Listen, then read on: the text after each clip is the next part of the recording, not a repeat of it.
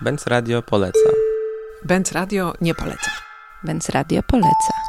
Dzień dobry, Wojtek Szot z bloga Kurzojady, który współprowadzę razem z Olgą Wrubel i razem z Benz Radiem będziemy rozmawiać o książkach, ale będziemy rozmawiać też o zjawiskach literackich, ponieważ chcemy dyskutować z wami na jakiś konkretny jeden temat i takim tematem dzisiaj byłyby nagrody literackie, a właściwie wybór siódemki finalistów i finalistek Nagrody Literackiej Nike, najważniejszej polskiej nagrody literackiej.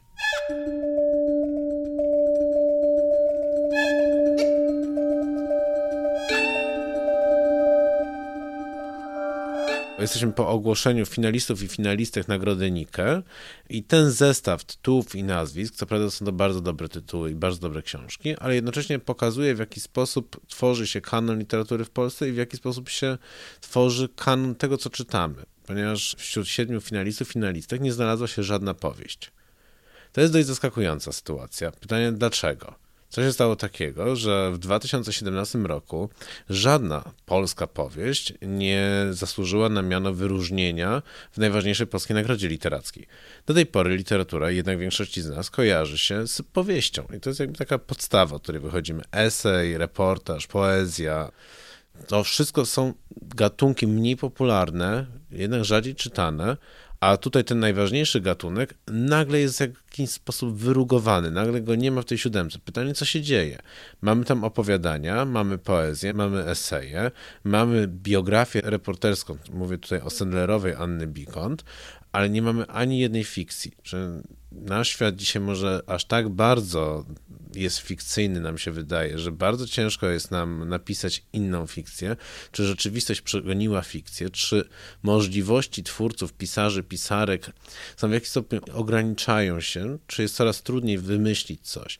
W ostatnich latach, czy w ostatnim roku zwłaszcza widzimy na Kurzajadach, że pojawia się coraz więcej polskich powieści futurystycznych nawet Jerzy Pilch z, swojej najnowszej książki wygnał wszystkich bohaterów i pozostał sam, portparol autora pozostało samo. Można się z tego zrzymać, można z tego troszkę śmieszkować, dlaczego u Pilcha został Pilch w książce, dlaczego nie ma nikogo innego, dlaczego przyszedł anioł zagłady i wymiótł całą Warszawę, chociaż zostawił zapasy żywności dla głównego bohatera.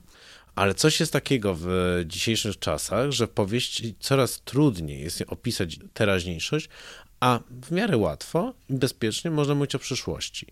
W najnowszej powieści Rylskiego, dość nieudanej, Blask, jest tak naprawdę mowa o dzisiejszych czasach. Głównym bohaterem jest tak naprawdę Kaczyński, ale przykryty jest taką piramidalną metaforą i do tego jeszcze bardzo specyficznym językiem, który niekoniecznie każdemu się spodoba, że zamiast mówić wprost o czasach, w których jesteśmy, zaczynamy bawić się w jakieś niepotrzebne dekodowanie kolejnych piętrowych metafor opowieści.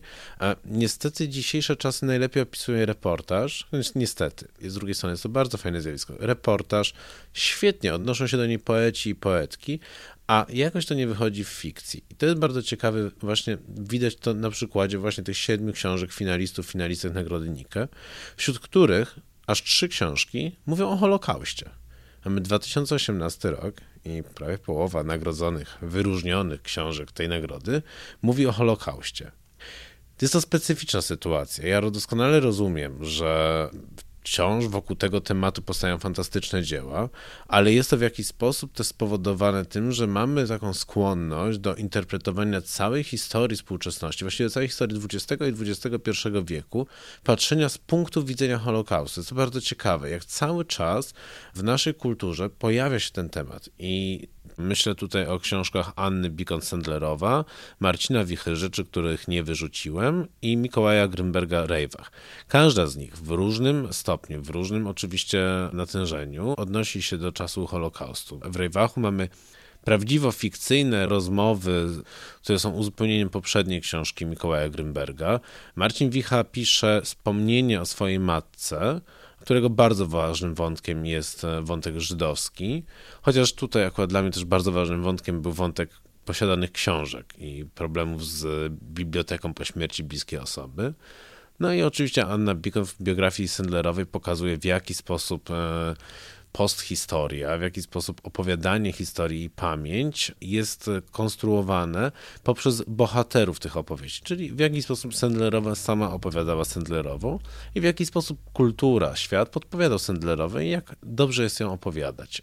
I to jest bardzo, bardzo ważne, bardzo ciekawe książki. Jednocześnie tendencja taka, że trzy z siedmiu książek tutaj mówią nam o Holokauście, jest dość, dość specyficzna i ciekawa bardzo mocno myślę, że ruguje nam tutaj ta nagroda młodych autorów. Wśród tych siedmiu pozycji mamy Ewę Lipską, Jerzego Kronholda nominowanych do nagrody nie ma, nie ma twórców młodych. Jak bardzo taka, taka nagroda zamiast wskazywać też pewne kierunki i pokazywać, co w literaturze może być ciekawego, na co można zwracać uwagę, jak taka, jak taka nagroda tak naprawdę kastruje literaturę i jej kanon, bo patrząc na przykład po omówieniach książek w ubiegłym roku, to książki, które znalazły się w siódemce Nike, przynajmniej pięć z nich było jednym z najczęściej omawianych.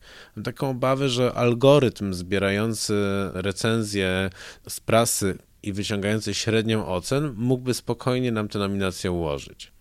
Nie potrzebujemy do tego tych jurorów.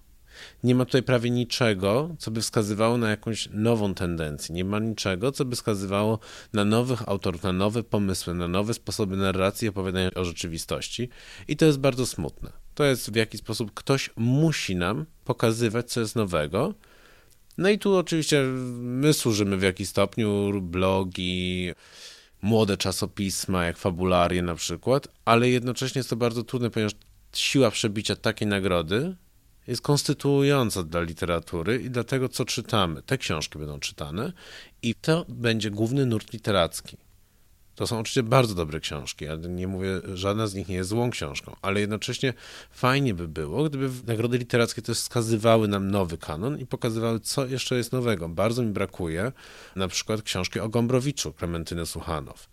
To jest wielka praca, która w bardzo ciekawy sposób pokazuje biografię Gombrowicza, nie odnosząc się do traumy, nie odnosząc się do wielu kategorii, których patrzyliśmy na Gombrowicza do tej pory. Nie ma książki Olgi Gitkiewicz Hańba, co jest moim zdaniem też dużym pominięciem, bo jest bardzo wyraźny nurt książek mówiących o pracy, o tym, jaka praca jest i jak bardzo jest czasem niewdzięczna. Można być złośliwym, że nagroda ufundowana przez jedną z większych korporacji medialnych w Polsce nie mówi o pracy, a wiemy, jakie są losy dziennikarzy i dziennikarek w korporacjach medialnych i jak wyglądają sytuacje z zatrudnieniem, więc e, no jest to oczywiście zawsze pytanie, dlaczego tak się dzieje. Tak czy inaczej, bardzo wiele tytułów ginie. W momencie, kiedy mamy taką siódemkę, a jest to jednak najgłośniejsza nagroda i od niej właśnie zaczynamy przecież naszą rozmowę, tutaj nasze dyskusje w Benz Radiu. Siła rażenia nagrody Nika jest tak duża, że ten wybór w dużym, dużej mierze oddziałuje w ogóle na literaturę. Na wszystkie takie nagrody, na wszystkie takie siódemki, dwudziestki, dziesiątki, podsumowania roku musimy patrzeć trochę z przymrużeniem oka, trochę myśleć jednak o tym, że to, że coś się komuś podoba, to niekoniecznie nam się spodoba. Wierzyć we własny gust literacki, co jest bardzo trudne, ponieważ jeżeli wciąż wierzymy jednak w jakimś stopniu w autorytety, no to wiadomo, że jurorzy Nagrody Literackiej Nike autorytet posiadają i posiadać będą. Więc jakby zapraszam do czytania tych książek, one są naprawdę świetne.